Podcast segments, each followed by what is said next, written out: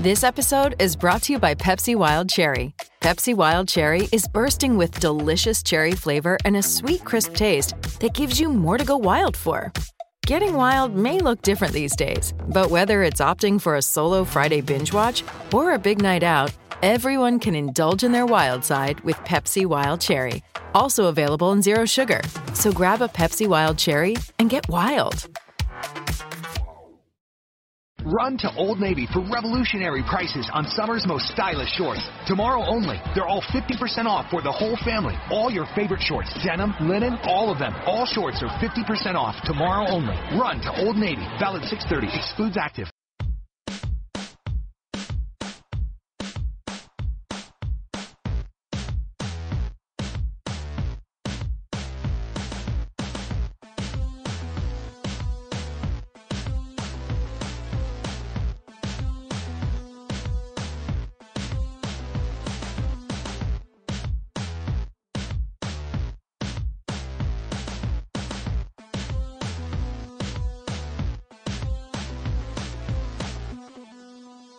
Welcome to RealGM Radio. I'm Danny Leroux, your host. So happy to have you with us.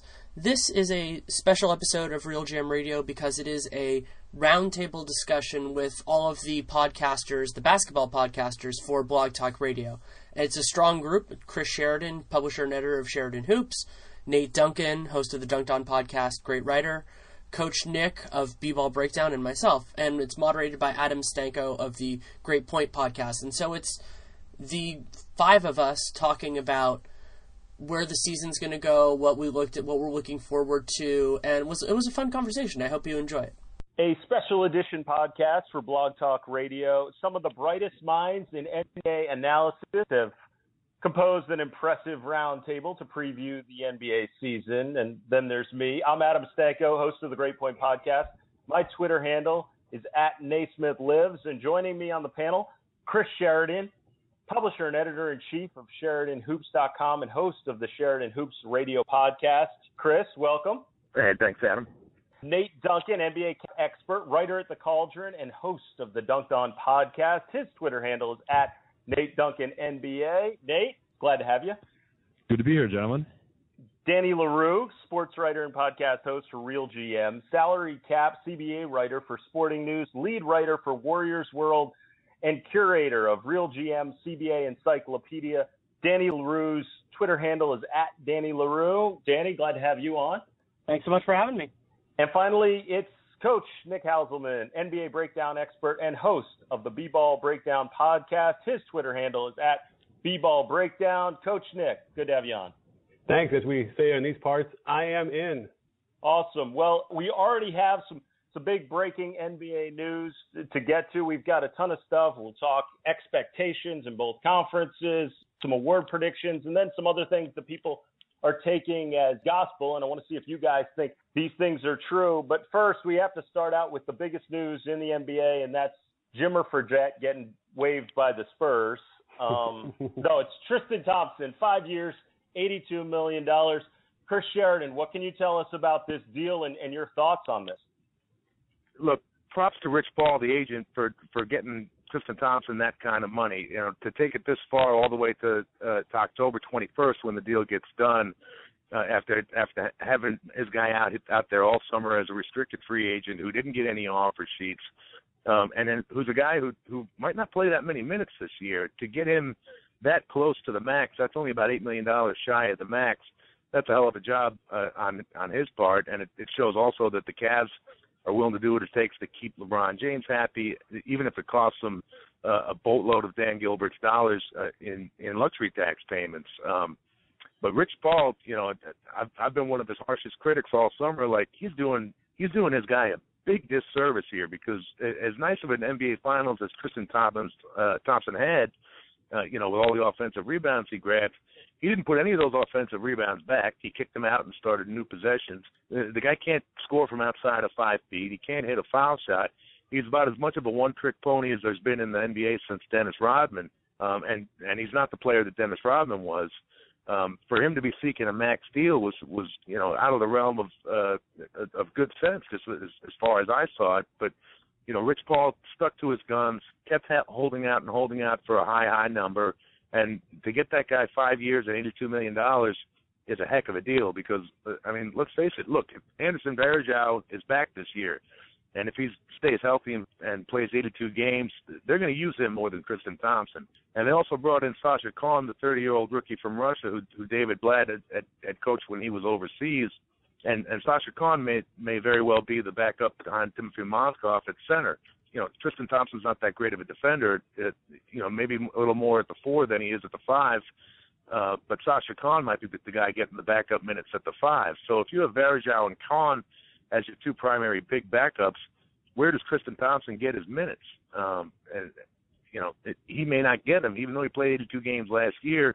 He might not see 82 games this uh, this season because he's, he's just so low on the depth chart. So, you know, great money. Congratulations to Tristan Thompson for getting paid. Congratulations to Rich Paul for getting his client uh, that much money. Uh, but I'm not a big Tristan Thompson fan as far as being a multi-skilled player, and I don't think that many people in the NBA are. So um, it, it's certainly an interesting piece of news that that the Cavs, I think Cavs uh, ownership and Cavs leadership caved on this one because 82 million dollars over five years for a guy with with that limited amount of offensive ability is, uh, I, I think, a, a vast overreach in terms of paying him uh, what he's worth. Nate Duncan, you're uh, an NBA cap expert. What did you think about the uh, the financials on this deal? You know, it's interesting. I always like to think of deals in terms of internal leverage and external leverage. The external leverage that Tristan Thompson had wasn't that much, right? As Chris noted, he couldn't get an offer sheet for the amount he was seeking somewhere else. On the open market, he probably isn't worth this deal, even the five years, 82 million, not to mention the max that they were seeking. But internal leverage is also important, and the Cavs really need him. I respectfully disagree with Chris on what is important to the team. He's probably uh, their best defensive big man when you consider his ability to switch. That was something that was really important in that Hawks series, uh, where they totally shut down the Hawks. Also uh, against the Bulls, he was really effective defensively. And his offensive rebounding obviously is important. He does have some limitations. He's not a max player in a vacuum, but I think that although they may not have even needed him to get to the finals, they weren't going to win the NBA championship without him and what he brings defensively because they have other guys on defense who just aren't as versatile as he is. So I think it was uh, a really important re-signing. And granted, it was only two million more than what their offer really was on the first day of free agency. So I actually think the Cavs kind of won this one ultimately, and that this extra two million was kind of just a way for uh, them to save face. But Rich Paul didn't miscalculate either because uh, he didn't let the qual he let the qualifying offer expire. People thought they would take their offer off the table, and they obviously did not. Danny, anything to add to what Nate just said there? The only thing I'll mention is the idea of replacement, where the Cavs were kind of situationally is that they had so much money committed to LeBron and Love and Kyrie and Anderson Varejao that they couldn't really go into the open market this year or next year to get a replacement. So not only are they getting somebody who fits with both Love and Mozgov imperfectly at points, but you know as well as they could expect, was that with their given situation, they couldn't have functionally replaced him. So yeah, they are spending some more of Dan Gilbert's money, but they're not losing really any flexibility other than that. And it is also interesting that he ended up settling on five. It's reported, I think Brian Windhorst said this, that it's five years, no options and that's compelling because a lot of guys have tried to get fifth year player options or something like that, and so maybe that's what he wanted generally, or maybe the Cavs that was kind of their concession in that way is that he he didn't get what Love got with the fifth year. And Coach Nick, just from a playing perspective, in terms of the chemistry that Chris was alluding to before, I mean, there's been questions about whether Tristan Thompson can coexist with Kevin Love. How do you see it playing out now that we know that Thompson's under contract? Well, it's funny because from a coaching perspective, I would love this kind of player who really hustles and creates a lot of extra possessions, which are really valuable, especially deep in the playoffs. Um, but I had been having I had a hard line all summer saying he's simply not worth a max. He's not worth what you know um, Draymond Green is going to get paid for what he does for that team. So, however, you know, listening to how Nate described it, I, I'd be worried if he was going to try and sell me some beachfront property in Alaska because I might actually buy it then too, the way he phrased it, because he, you know, there there is a, a real value there to a guy, especially when you have, uh, you know, I like to assume that players won't get injured. You know, I know that they, people have histories, and someone like Varejao, you know, goes down all the time, but I don't know. He looks he looks fine to me in the preseason, and and if he can play the way he would normally do, they wouldn't even need Tristan Thompson at all, in my opinion. So, you know, I do know he gives a little bit more versatility. He can guard smaller guys in the perimeter on switches, and that's great. But again, I just I'm just scratching my head. I, it's hard to imagine him worth even as much money as they ended up paying him. Chris, I want to go back to you. We saw what LeBron did in the finals without Kyrie Irving, without Kevin Love, and now you go to a situation in which those guys are back entering this season that that roster seems to be loaded. Uh, what are your expectations for LeBron? And you were the guy that called it, Chris, initially. LeBron going back to Cleveland. What are your expectations for LeBron this season with this Cavs roster? This is the start of not one, not two, not three. This team is going to win a championship, um, and and they're rightfully the favorites to win the championship. Um, nobody in the East who's you know who can play with them got better. The Hawks got worse. I, I think maybe the Heat got a little bit better if they stay healthy because they got the steal of the draft in Justice Winslow, but their health again is a is a huge question mark. Dwyane Wade, you know, the over under on him uh, games played is going to be probably somewhere around 60. Um, but the Cavs should be able to sail through the East, and and then they're going to play somebody who's coming out of the West that has you know gone through the wars because there's nine ten good teams out of the in the West, and and as we saw last year uh, in the playoffs, it didn't really matter where they were grouped one through eight. They were they were all there were eight good teams in the playoffs in the West, whereas in, you know in the East you had the Celtics in there. You know, um, it, it, just the disparity in, in strength between the conferences is is is so acute. Uh, the Cavs are coming out. They're coming out this year. They're coming out next year. They're coming out the year after that.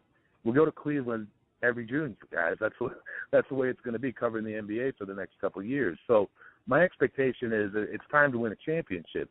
The, this team made it that far last year, you know, without Kyrie and without Kevin um, being available throughout the entire playoffs. And they had to rely on Matthew Dellavedova, and we saw that, you know, he's a 10-minute player. He's not a 42-minute player. But this year they they brought in Mo Williams, and you know that's a that's a significant upgrade at at the backup point guard position. They didn't lose any major pieces. Um, they've got Varejao back, and uh, you know, like one of the guests said, it, it he's looked good in the preseason. They brought Richard Jefferson in. They got rid of some of their deadwood from last year. The you know the Mike Millers and the Kendrick Perkins of the of the world. This team is built with a lot of depth at every single position. Um, they should be able to better withstand injuries uh, than, than they than they did last year. And even though you know they had significant ones last year, they made it all the way to the NBA Finals. There's no excuse for them not winning the championship, other than if they're outplayed by a better team. And with the strength, you know, of of so many teams out west, they could very well run into a better team, but they should be the fresher team come the NBA Finals. Okay, with that being said, Danny Leroux, who is the biggest challenger to the Cavs in the Eastern Conference? I think it's Chicago. It, it depends with all these teams. We're going to have to say if they stay healthy, but assuming that for all the teams, because what Chicago brings is they have depth in the front court, they have talent in the front court, even if they make a, another move and kind of clear somebody out. But also they have a guy who can defend LeBron pretty well in Jimmy Butler. So it will take Derrick Rose being close to Derrick Rose to make them at their best. But I think they're the best challenge either way because they have ways of mitigating some of the best things Cleveland can do, and they have strengths of their own. Nate Duncan, how about you? Yeah, I think the Bulls still have the highest upside of this group. Uh, they probably have the most talent in the aggregate. Maybe you could throw Miami into that as well. But you don't necessarily trust that they are going to be healthy. I I still think though that the my prediction is during the regular season the Cavs will not get the number one seed just because of how many injuries they have right now uh, with Kyrie and Mon Shumpert. There's talk that neither of those guys will be back before the new year, and uh, they have plenty of other guys that are kind of injury risk as well. I think they're going to try to throttle down LeBron's minutes. So although it's hard to predict which team is going to do better during the regular season, I think some of them on the Raptors, Wizards, Heat, Bulls, among that group is going to finish a few games ahead of Cleveland, but then just lose to them in the playoffs. However, I would make Cleveland a significant underdog against whoever comes out of the West, partially health related and partially related to the fact that they haven't proven they can defend at an elite level with Kevin Love there yet. All right, so we're hearing we're hearing Bulls and we're hearing Cavs.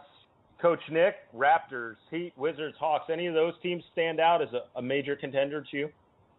The Bulls, you know, the, the improvement they made, just to talk about them for one second, is, is the coaching And what they're doing on offense that we broke down is much more exciting and much more threatening to other teams. I think the biggest issue Hoiberg is going to have is who to play with whom, and that's always a, the, probably the hardest thing to do as a coach.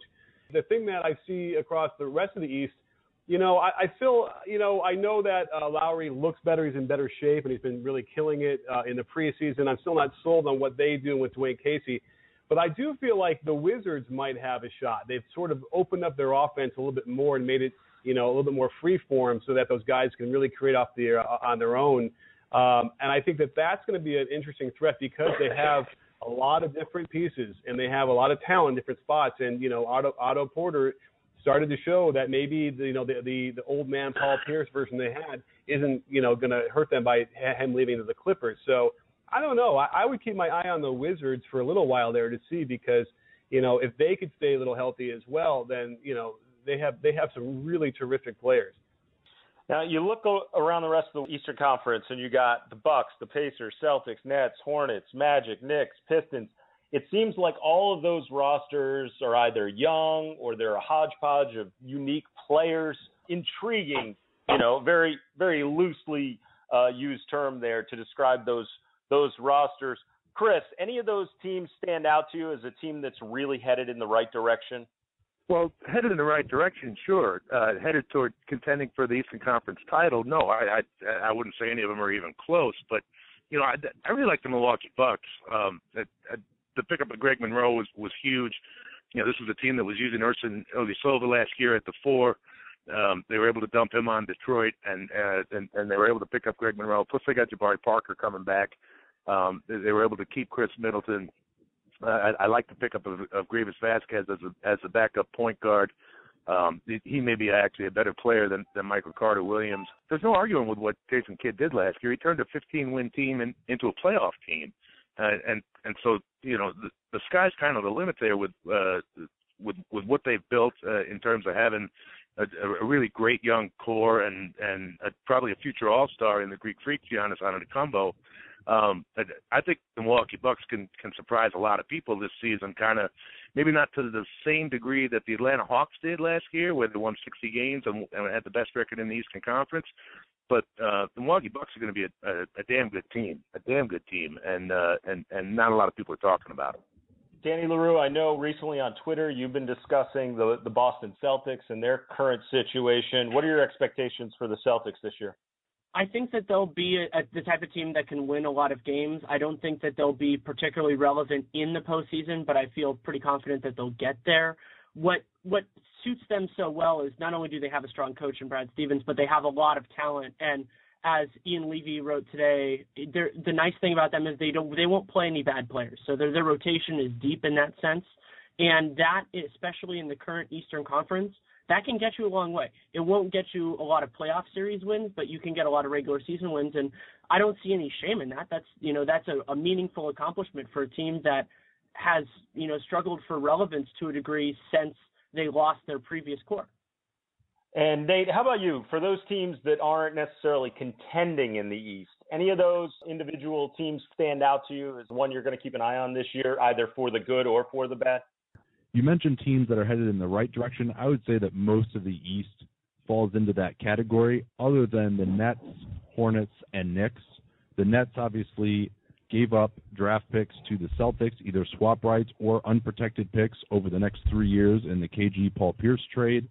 And they're going to have cap space this summer, but come play with Brook Lopez and Thaddeus Young, it's probably not going to be incredibly persuasive to what's a weak free agent class anyway. The Hornets uh, had some chances to draft high upside players back when they were bad. And instead of going with Nerlens Noel or Andre Drummond, they went with kind of lower upside guys in Zeller and MKG. They've made some moves recently as well that are kind of just chasing the eighth seed type of moves. They traded their number nine pick last year, Noah Vonleh, to get Nicolas Batum, and now that MKG is out for the year, they're probably not going to make the playoffs anyway, and they're going to have to either let Batum go or massively overpay to keep him.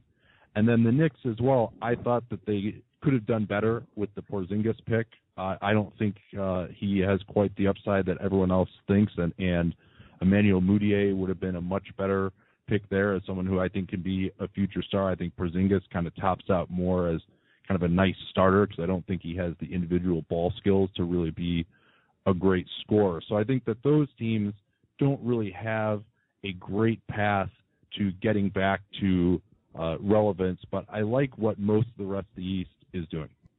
Coach Nick, anything you want to add about the Eastern Conference teams that might not be necessarily contending? Uh, well, you know, I, I'm anxious to see the Knicks because you know they got a lot of um, tourists, is what we call it in the uh, in the trade, for uh, how they ran their offense, and obviously I'm a triangle offense coach, and uh, you know I think we're going to see you know a little bit more of what a modern version of the offense looks like what, when they actually have NBA players running it. So I suspect that they're going to be better um, and and actually be maybe better than people think. So that's the one thing I, I'm interested in looking at. And then Orlando was the kind of team when I watched them last year I would just scratch my head and think, you know, why aren't they better than they are? And so it's possible that maybe they kind of start to figure it out and start knocking on the door and really becoming a problem, you know, for other teams. And that would be the other team I'd watch for. I would I would just weigh in with with one other team to keep an eye on um, is a team that might have the rookie of the year. It's Stanley Johnson, and, and that's the Detroit Pistons.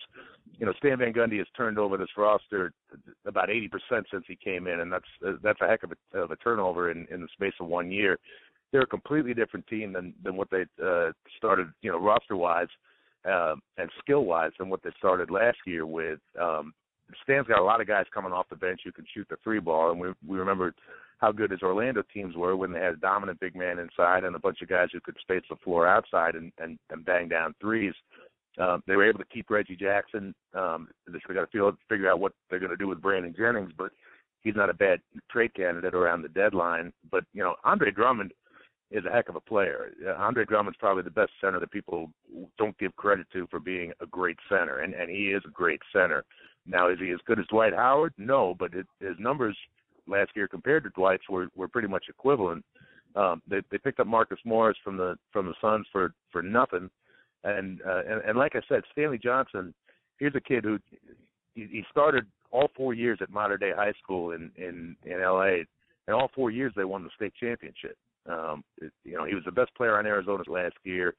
And uh, when when the NBA brought in all the rookies this year for the rookie transition program, they polled them and they asked them, "Hey, uh, among your peers, who do you think is going to win Rookie of the Year?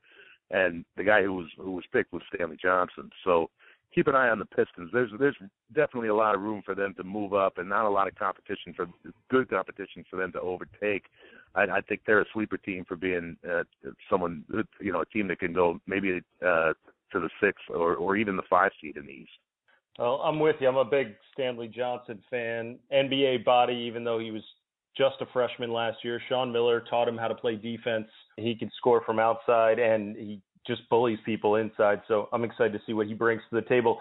Nate Duncan, as we move over to the Western Conference now, unlike the East, in which we have a clear favorite, some contenders, and then a whole bunch of teams you know aren't going to be anywhere near the top of the pack, the West is is just simply loaded. I mean, it's hard to figure out who's going to even be in the playoffs, and then who's going to be your one seed, the one and five seeds could be separated just by a, a small number of games.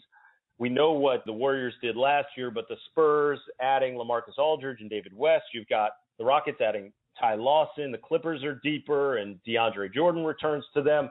So, Nate, who do you think wins the Western Conference? Wait, so the team that last year isn't the clear favorite to you? Uh, you tell me. You think so?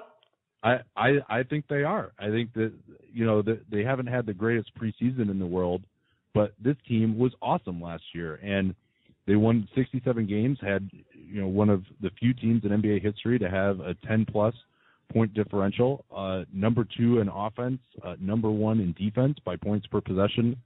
Last year, they're bringing everyone back. Really, everyone should probably uh, be better on this team, uh, with the exception of Bogut and Iguodala, considering where they're at in their careers age-wise. So yeah, I think that they are the clear favorite. These other teams have put together some really nice pieces, and I do think it's going to be a dogfight. I don't think they're going to be, you know, just running away with it necessarily like last year, but they have to be the favorites until proven otherwise uh, because they won 67 games last year, and these other teams could theoretically get to that level but they haven't yet, and we know that this team can get to that level. Danny Leroux, you agree with that? I do. I, I think especially when we're talking about the Western Conference, what the Warriors did last year can't be discounted. Not only did they win 67 games, but they did it in a dominant way. They out they outscored opponents by double digits. Their their margin was uh, it was over 10, and that doesn't necessarily mean oh they're a lock to to walk into the title or anything, but they are the favorites. And while I like a lot of the other teams, and while those teams can be dangerous in a seven game series, especially when we're talking about the idea of who's going to end up with the one seed, while we can't guarantee health, we can't guarantee anything like that. I think the Warriors are the favorite for that by a margin. And then each individual series, we're going to kind of have to take it as they come. But the important lesson here for me with the West is getting in is fine, but you want to make sure that you're right when you get into it because almost every team, if not every team, is going to have a tough series in every round. So you need to make sure that you're physically ready for that as opposed to battling for the three seed versus the six or something like that. You just want to make sure that you're right when you get in because you're going to be in for a war every single round. Chris, how about for you? Look, there's no arguing with with Golden State's 67 wins last year and their their proficiency from uh, uh, from three point range, and you know they, they exploit the best weapon in the NBA, which is the the three point shot. And you know I, I like the move they made, uh, uh, picking up Jason Thompson from uh, from Philadelphia for Gerald Wallace, who, the Sixers cut. I can't understand that one from the Sixers' point of view, but Jason Thompson. Look, he was a guy who played center in college. He was an undersized center in college, so he he can play uh, the five spot uh, as well as the four spot in the NBA, and and I think he's a better player than Festus Ezeli, and, and he's a nice insurance policy in case Bogut gets or for when Bogut gets hurt. Um, they should definitely be considered the favorite. Uh, what makes me wonder about them is are, are they hungry? They didn't look hungry in the finals in the first three games when they were down two one. They looked like they had already uh, crowned themselves the champions, and then you know then Andre Iguodala happened, and everything uh, everything changed, and that's why they're they're the defending champs. But you know, you start looking from from one to seven maybe, um, and every every every team that you see, you can make a case that they're they're legit and they're gonna they're, they could definitely win. Houston added Ty Lawson, they got him for nothing. The LA Clippers added Paul Pierce and, and a whole bunch of other really good bench players. You know, Pablo Prigioni is a is a pretty damn good guy to bring off the bench and be a pest for ten minutes a night and and to spell uh, Chris Paul. Lance Stephenson, you don't know what you're going to get, but for a team that was playing six and a half players in the in, in the playoffs last year, boy did the Clippers really address their number one need. Um, San Antonio, they're the favorite among the, the odds makers, but who's their center? Aron Baynes is gone. Tiago Splitter is gone. Tim Duncan is not a center. LaMarcus Aldridge is not a center. Boban Marjanovic is a rookie. You know, who knows what he's going to bring. Um, you got to go up against the DeAndre Jordans and the Dwight Howards of the world in that conference. Um, it, that's no easy task, and it, I, I think San Antonio – still needs to go out and find a way to to get themselves a center. They're going to be as good as they always are, but in a playoff matchup, is there going to be a big that can knock them out? Um, I, I think that's the, the big question with them. Uh, and then Oklahoma City, you know, you, you can't discount a team that's got Russell Westbrook and, and Kevin Durant uh, playing with Enes Kanter. Those, those three never got to play together last year. And let's not forget Serge Ibaka as well. Uh, you know, that, that's four great pieces in a very strong starting lineup. And we saw Russell Westbrook look look like the best player in the universe over the last month and a half of the season last year after after the All Star break, you know, putting up crazy numbers of triple doubles. Um, and and look, Kevin Durant's back, and Kevin Durant, when healthy, is going to lead the league in scoring. That's all there is to it. If he stays healthy, and um, Oklahoma City can finish number one in the West.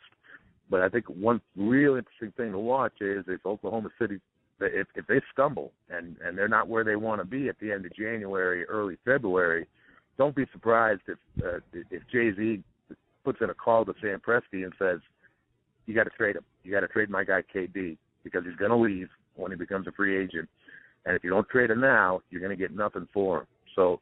Uh, no team has has more riding uh, on this season than, than Oklahoma City does. And probably no executive has more riding on the season than than Sam Presti does and and no coach has more pressure on him uh, than than Billy Donovan does. So Oklahoma City is a very very interesting story. But it, if look if they stay healthy and they stay right, they could they could win the conference. They could have a better record than Golden State. And uh, there's not a lot of people saying that, but I like that team at full strength. Chris, before I move on to the other guys, I just got to ask you about that point. Kevin Durant, if Oklahoma City does not win a title this year, will he be playing for the Thunder next year? No way, absolutely not. He's gonna he's gonna go out there and he's gonna say, you know what, we could have had a dynasty. We we could have had a dynasty. We had the best shooting guard in the league. We had James Harden, myself, and Russell. And ownership didn't want to pay the luxury tax, uh, and so they went and traded James Harden for nothing, and they broke up our big three. They broke up what could have been a dynasty, and we should be counting the, the championship trophies on our mantle right now, and instead we got none. And it's time for me to move on and have a fresh start with a franchise that cares more about winning than paying the luxury tax. And uh, I could see Kevin Durant walking away from Oklahoma City and never looking back very easily. Now, if they win a championship, I think there's a very strong possibility he comes back and says, you know what, I want to get Russell to come back a year from now too when his contract is up, and and I want to try to put together multiple titles. But you know, as things stand now, they made a disastrous, disastrous decision in giving away James Harden, uh, a guy who uh, got my MVP vote last year, and a guy who could have led them to multiple titles uh, by now had they made the right decision uh, at that time. Coach Nick, I want to ask you about the Spurs. How do you see this LaMarcus Aldridge, David West front court tandem? We just heard Chris refer to them not having a center. How do you think that all plays out from coaching perspective? Well, uh, to address what Chris said about who's going to guard Dwight Howard and DeAndre Jordan, I could say it's it's a pretty uh, it's pretty safe to say that the Spurs are not worried about having to guard them. I think that someone like David West can guard Dwight Howard and his poor footwork in the post. DeAndre Jordan's footwork or his post is is, is non-existent as well. They have to be worried about the lobs, but these guys are smart and positional defenders, and, and Tim Duncan. So I don't think that they're worried at all about that. I think they're much more concerned with Houston as far as spraying the floor and guarding their shooters and all the speed they have now with a guy like uh, Ty Lawson. So I think that's a non-factor. That said, I think that Houston is they might be the dark horse favorite in my book to actually get to the finals. But you know, the Spurs, and then, then the Spurs are going to pose their own issues with the, for the other team. So I would be uh, I would be very concerned for the rest of the rest of the Western Conference coming back, especially because when all is said and done, everyone's weighed in with their talent. They have Popovich on the bench. And even though I think he got a little bit, uh, he got a little bit tripped up on his own intelligence there with the hack of DeAndre, which I think ended up costing them that series uh, I, there's no question he's going to look at that and they're going to learn. They're going to figure that out, and I don't think he'll he'll get out coached uh, in this year. So, Danny, if we assume that the the Warriors, the Rockets, Clippers, Grizzlies, and Thunder all are going to make the Western Conference playoffs, can you give me another team that you would be sure is also going to get in? I'm closest on New Orleans because I feel like the top six are there, but the challenge with them is are they deep enough to withstand the injuries they already have? They're they're a good team. They're they're definitely to me uh, in that group. They're they're one of the most talented teams. They have Anthony Davis, who is an elite individual player. I don't know that I would say like that. I'm sure they're going to get in, but they're definitely the closest. Chris, who do you think outside of the Warriors, Rockets, Clippers, Grizzlies, and Thunder is also a lock to make the Western Conference playoffs? Well, if I would have final knew who the lock was, I, I I wouldn't be living in New York. I'd be living in Las Vegas, and and counting all my money. But uh, if I if if I think there's a team out there that everybody's sleeping on uh, in the West that can that can crack the top eight, kind of like what New Orleans did last year, I, it's the Sacramento Kings. Great coach, George Karl, just a great coach. Number one center in the NBA in my book, in uh, in DeMarcus Cousins. Uh, Rajon Rondo's got a lot of lot to prove, and probably one more chance to to get a, a big contract. You know, this guy this guy was looking at a max deal going uh, at, at one year ago uh, when we were looking ahead to summer 15 free agency, and he ended up taking nine and a half million dollars to go play for the Kings. He's got to restore his reputation. We know that when he plays at his at his peak, he's a you know he's a player unlike any anybody else at his position in the NBA. Can George Karl you know bring the best out of him? George Karl's done it with a lot of a lot of other players. They had a nice uh, draft pick in, in Willie Cauley Stein. Um, I, I like that they have Kosta Koufos backing up uh, um, DeMarcus Cousins. Uh, Rudy Gay, people don't realize that he had the best uh, year of his career last year. The Sacramento Kings can very easily make the playoffs if they if they all play to their potential and they avoid the drama that comes with having players that are as volatile as Cousins and, and, and Rondo on their team you know, one one of the guys I, I neglected to mention is uh, is Marco Belinelli. Sacramento needed three point shooting. Belinelli comes from a championship culture in, in San Antonio. You know, he could be in the in, in the race for most improved player this year if he's up in the high 30 minutes per game uh, uh, area. So uh, keep an eye out on the Sacramento Kings. And if you do gamble and uh, and you really like the Sacramento Kings, you can get tremendous odds on them to to win the the Western Conference title this season. Coach Nick, Kobe Bryant is too old, and the rest of the Lakers are too young to do any damage in the West. Is this a true statement? I think that you know damage could be a relative term. I've sort of enjoyed watching them in the preseason uh, out here in LA, and uh, I love Jordan Clarkson. And I think you know he is primed to become a really good combo guard. Um, Kobe, it looked like Kobe for some of these moments. And if they really can keep him to, you know, he shouldn't. I don't think he should play more than 25 minutes a game. And if they can keep him anywhere around there, then he actually, I think, could help. I think Julius Randle is a, just a a beast and should be a double double machine. So um, you know they're gonna they're gonna have those runs in each game where they're gonna like you know cause problems for teams. Will it sustain through 48 minutes? Will they win a lot of those games? Like probably not. But I think at some point with those young legs, you know, in those March games, they might run up against one of these, you know, older teams that are supposed to be better, and they give them a real good run for their money in those little, you know, minor spurts that you see. So I think they're going to be entertaining. Uh, they're going to be fun. I mean, we just saw a really fun, great play that Byron Scott drew up on a fake handoff for Ryan Kelly on a dunk to win the game. I mean, you know, they they almost blew it on a on a boneheaded play before that, but you know, there, there's some excitement there, and I think that you know they're going to win. You know, they're going to win 30 games. I think. All right, let's talk about another team that may not make the playoffs, but have uh, an exciting wing player as well, and that's uh, the T Wolves with Andrew Wiggins.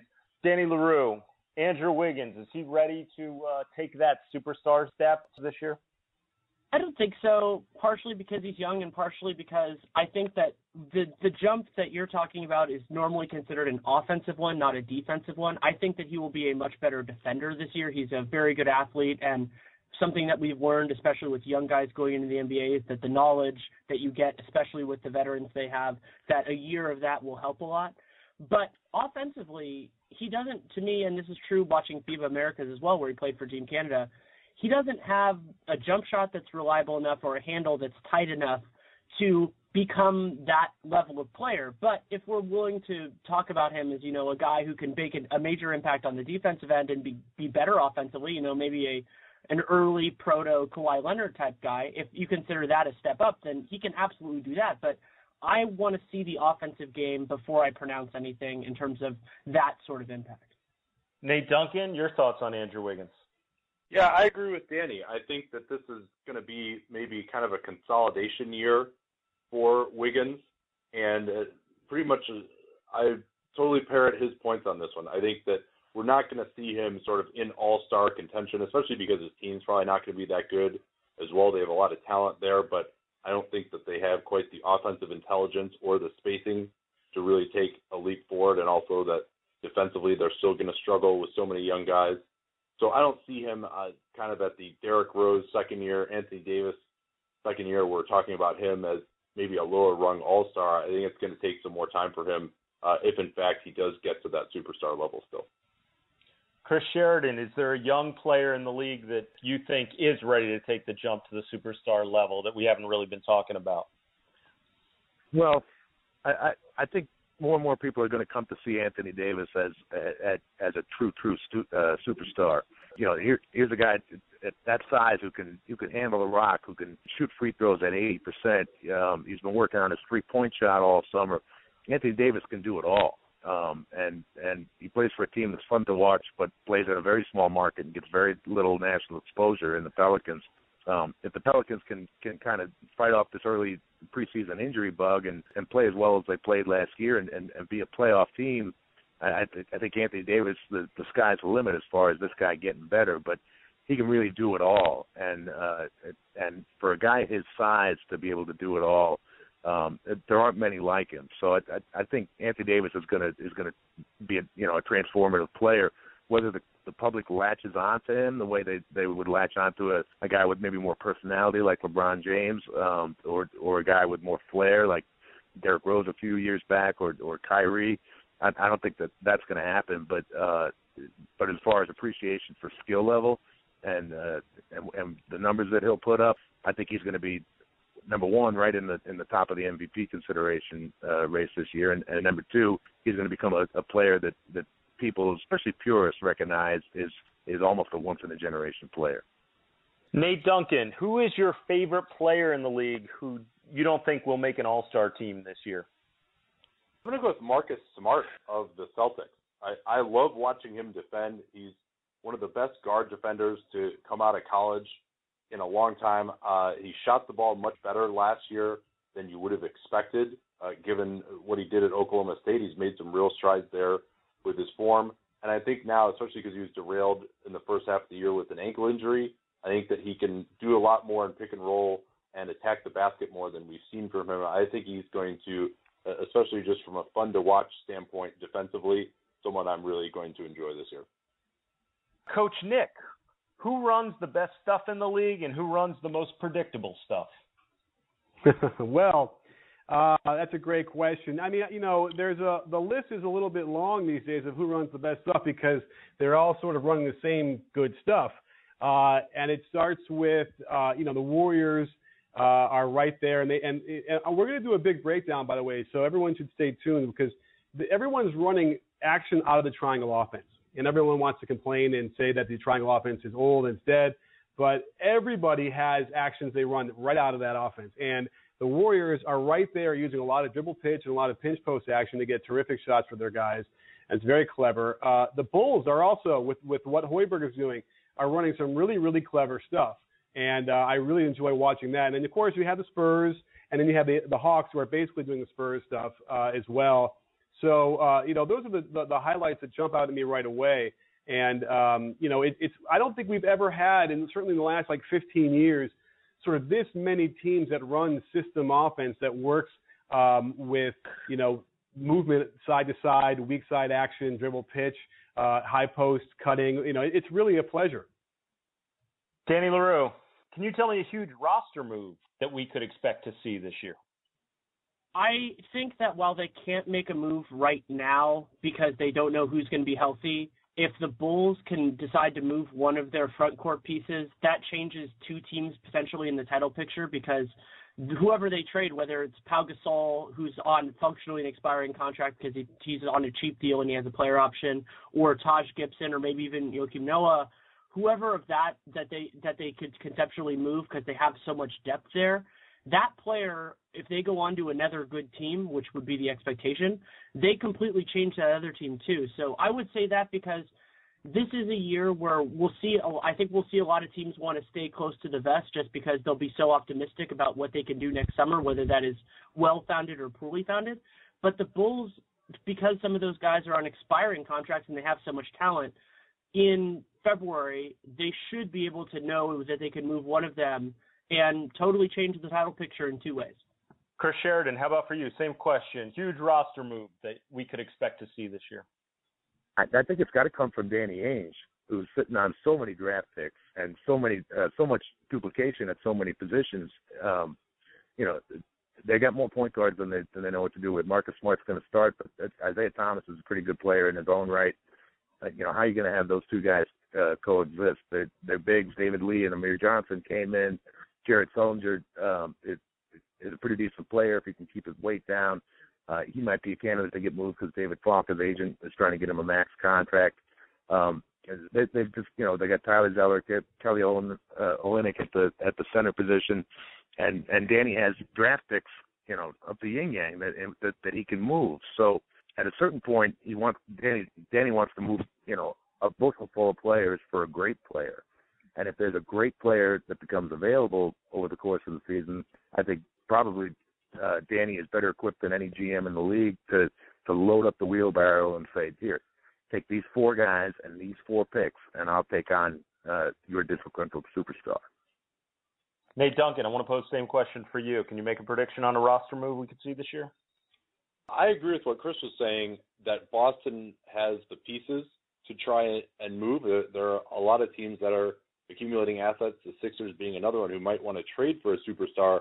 I'm just not sure who that disgruntled superstar is. There was some thought that it might be DeMarcus Cousins, but I think with the Kings moving into a new building now, uh, supposedly they're trying to patch things up. We'll see how that goes, but there's no way that they can trade a top 10 player in the league in Cousins to kind of start over when they're moving into a new building. I think they have to, and they still have him under contract for another three years after this one.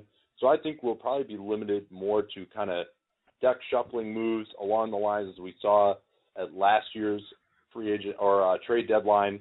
Guys who are on the last years of their contracts are, but are on bad teams. You know, if the Hornets fall out of it, uh, Nicolas Batum and Al Jefferson could be moved. Uh, Joe Johnson, I think, is more likely to get bought out than traded, but he could be an option as well for the Nets. Gerald Henderson in Portland, Roy Hibbert in LA. If they disappoint, he's someone who might be able to help a contender. They could move him.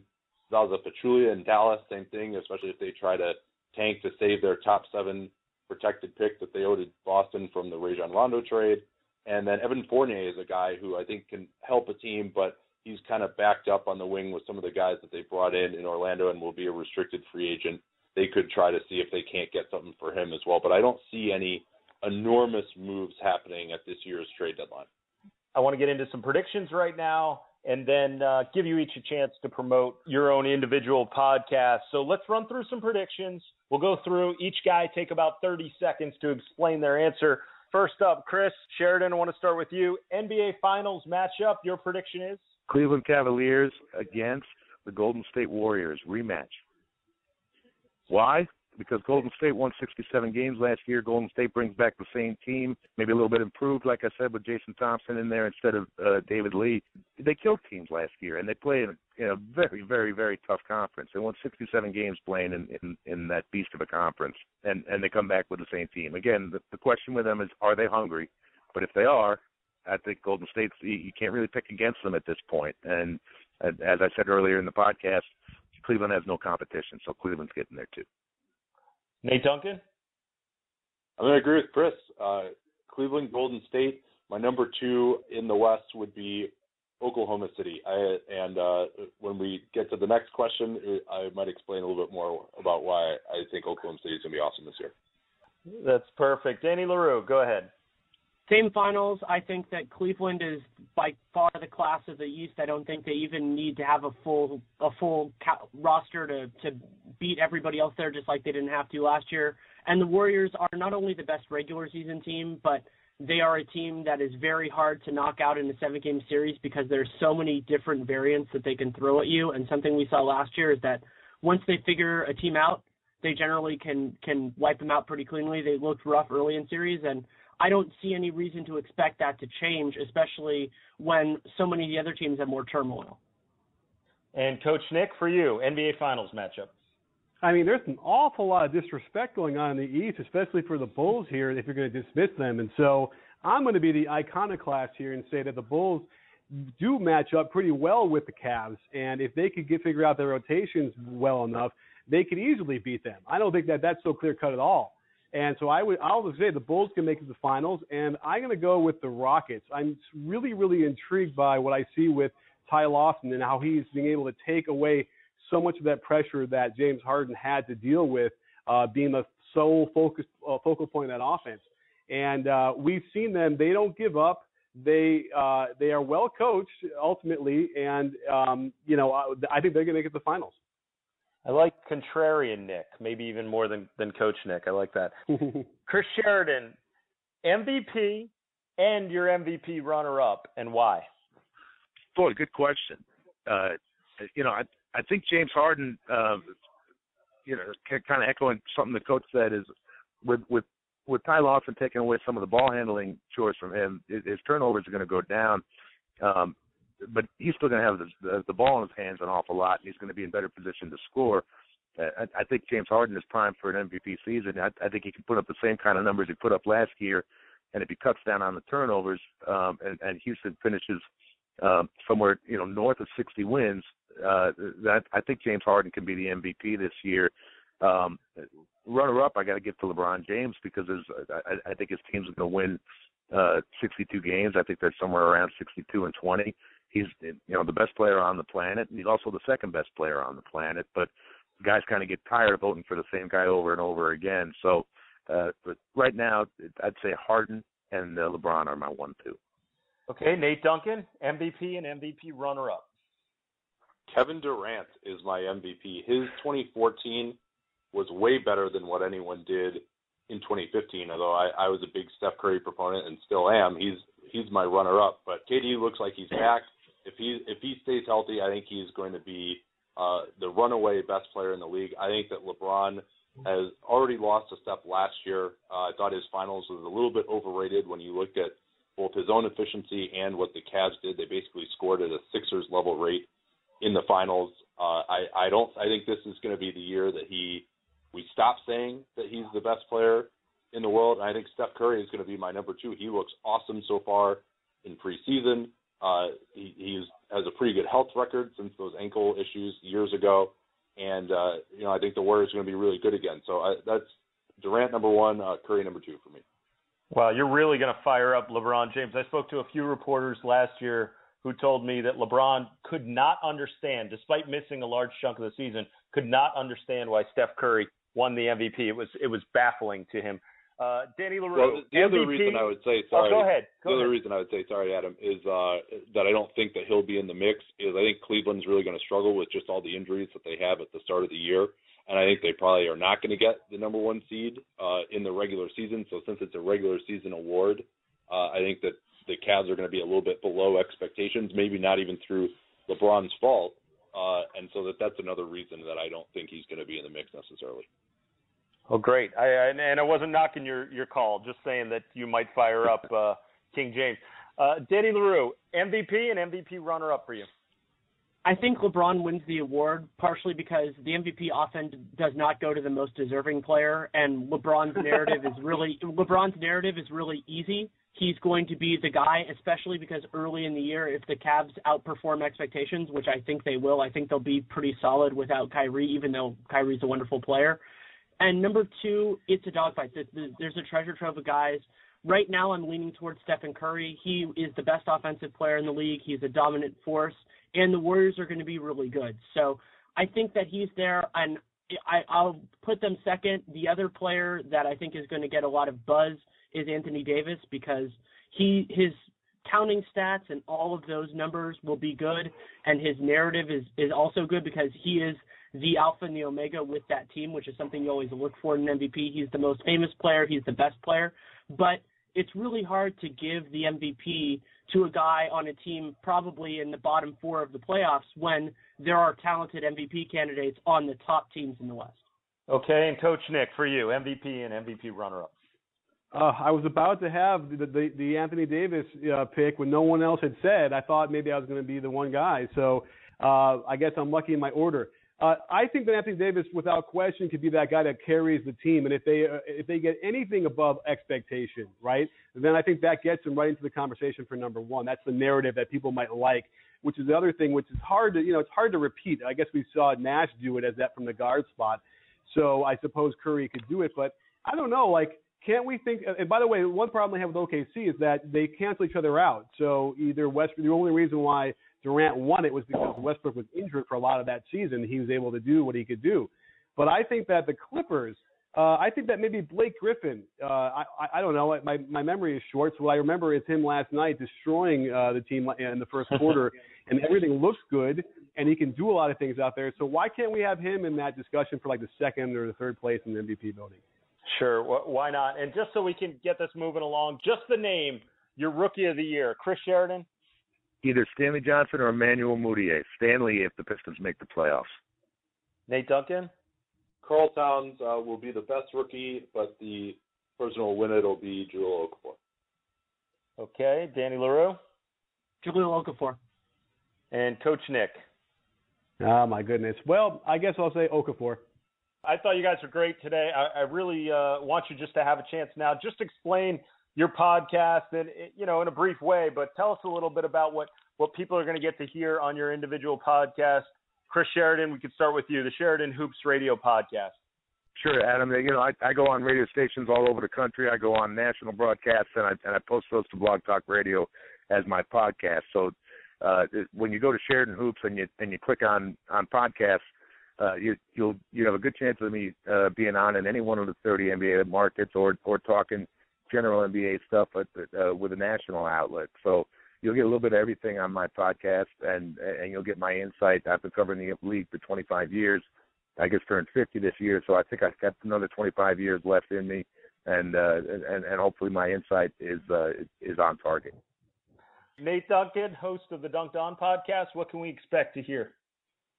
Well, so we do a lot of salary cap analysis, really detailed breakdowns. Uh, during the season, we record really late at night uh, Pacific time, so it's there for you for your commute uh, the next morning. Uh, five days a week is going to be the goal this year. Uh, Danny is also on uh, as a frequent co-host as well, so you can hear him on there. And we just try to be the most in-depth NBA podcast that's out there. Awesome, Danny Leroux, your RealGM podcast. Yeah, so RealGM Radio is a weekly podcast, and I try to go in depth with a single guest, and we talk about what is going on, but also what is going ahead, and try to try to get have a, a full conversation. Try to do an hour or so that goes into some depth on a real issue, and that is different from anything you'll hear anywhere else. And Coach Nick, B-ball breakdown podcast. Well, you know, coming from a coach's perspective, when I do my stuff, we'll have guys. I just had, uh, you know, actually Spencer Dinwiddie on the show, so we're going to get some NBA guys, players, to talk about the fundamentals, which is a real interesting conversation that you don't often hear. Uh, and then we get coaches and we get, um, you know, beat writers and national guys on to talk about the in-depth stuff as well. And then also, as part of my umbrella, we have Snotty Drippin, who is, uh, you might remember him from the Temecula uh, incident on Twitter, who also does a podcast on our show and it's a much more of a free flowing, uh, you know, entertaining podcast. So we have a nice variance going on there. I'm Adam Stenko. I host the Great Point podcast, and I'm hoping to get you all on as guests. I have coaches, players, analysts, and do some in-depth interviews and really try to get to know how people got started in, in the world of basketball, what their influences were, and uh, really tell some great stories. So I'm hoping to get each of you guys on. You were all terrific today, and uh, you're all very talented, so I think you should all be pleased with with what we put out thus far. Guys, any any other last comments from you? Sheridan, I'll go. I'll go first. It's a it's an interesting season in that there's not a, a dominant preseason storyline. Like, uh, of course, nothing like what we had last year with with the Cavs getting LeBron back. So uh, it's going to be interesting to see what becomes the the thing that people want to talk about. And we're not going to be able to say this for much longer, but I'll say it now. Watch out for Kobe Bryant. Kobe Bryant's one of the one of the best players I've ever seen play the game. He's right up there with Michael Jordan. I don't think he's finished. Um, and and if he's playing anywhere near 30 to 32 minutes a night, I, I think he can be up there. Maybe not in contention for the scoring title, but as a guy who's putting up 24, 25 points a game, and people love to talk about the Lakers. They love it more than maybe any other team in the whole NBA. And I think we'll be talking about Kobe Bryant more this year than uh, maybe a lot of people are predicting this preseason. Awesome. Nate Duncan, any final thoughts from you? I can't wait to watch Oklahoma City and Golden State play against each other. That's going to be amazing. Danny Leroux?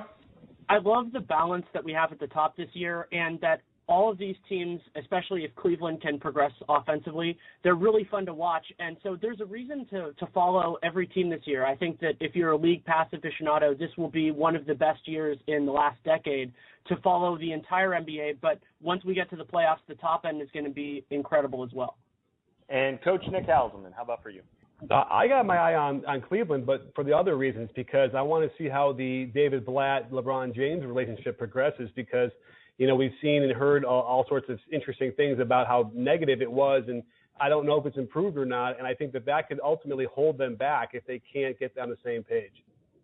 Well, I love it all. You guys have been awesome. It's been terrific. Follow Chris Sheridan at Sheridan Hoops. Follow Nate Duncan at Nate Duncan NBA. Follow Danny Leroux at Danny Leroux, L E R O U X. And follow Coach Nick at B Ball Breakdown. And you can follow me, Adam Stanko, at Naismith Lives. Guys, it's been a blast, and uh, hopefully we can do it again soon.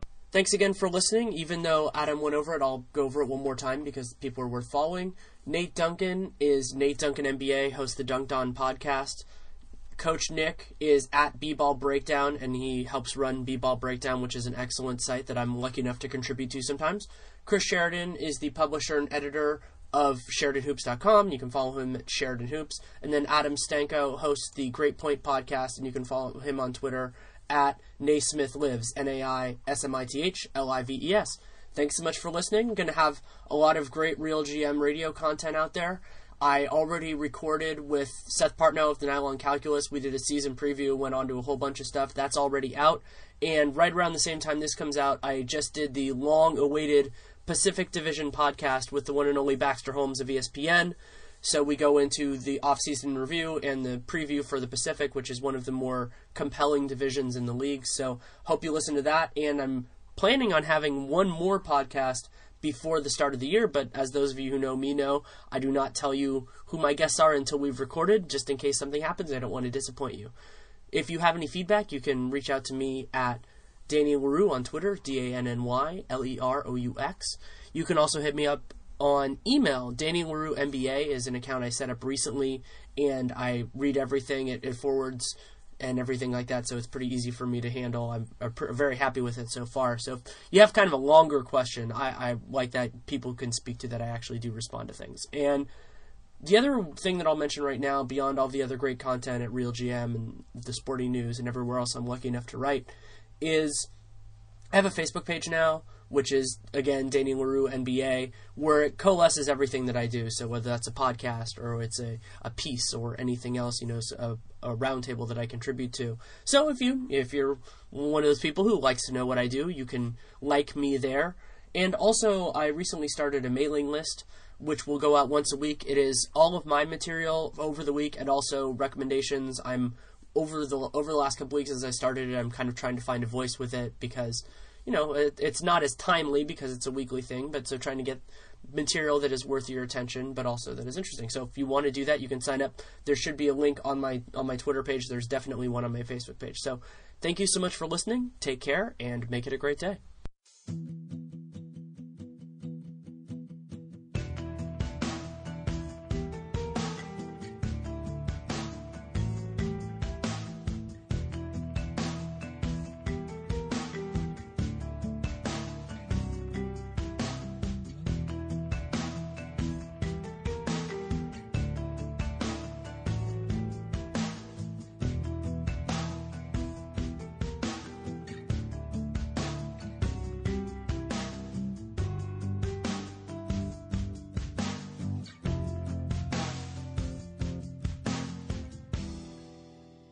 When you don't go to geico.com, car insurance can be hard.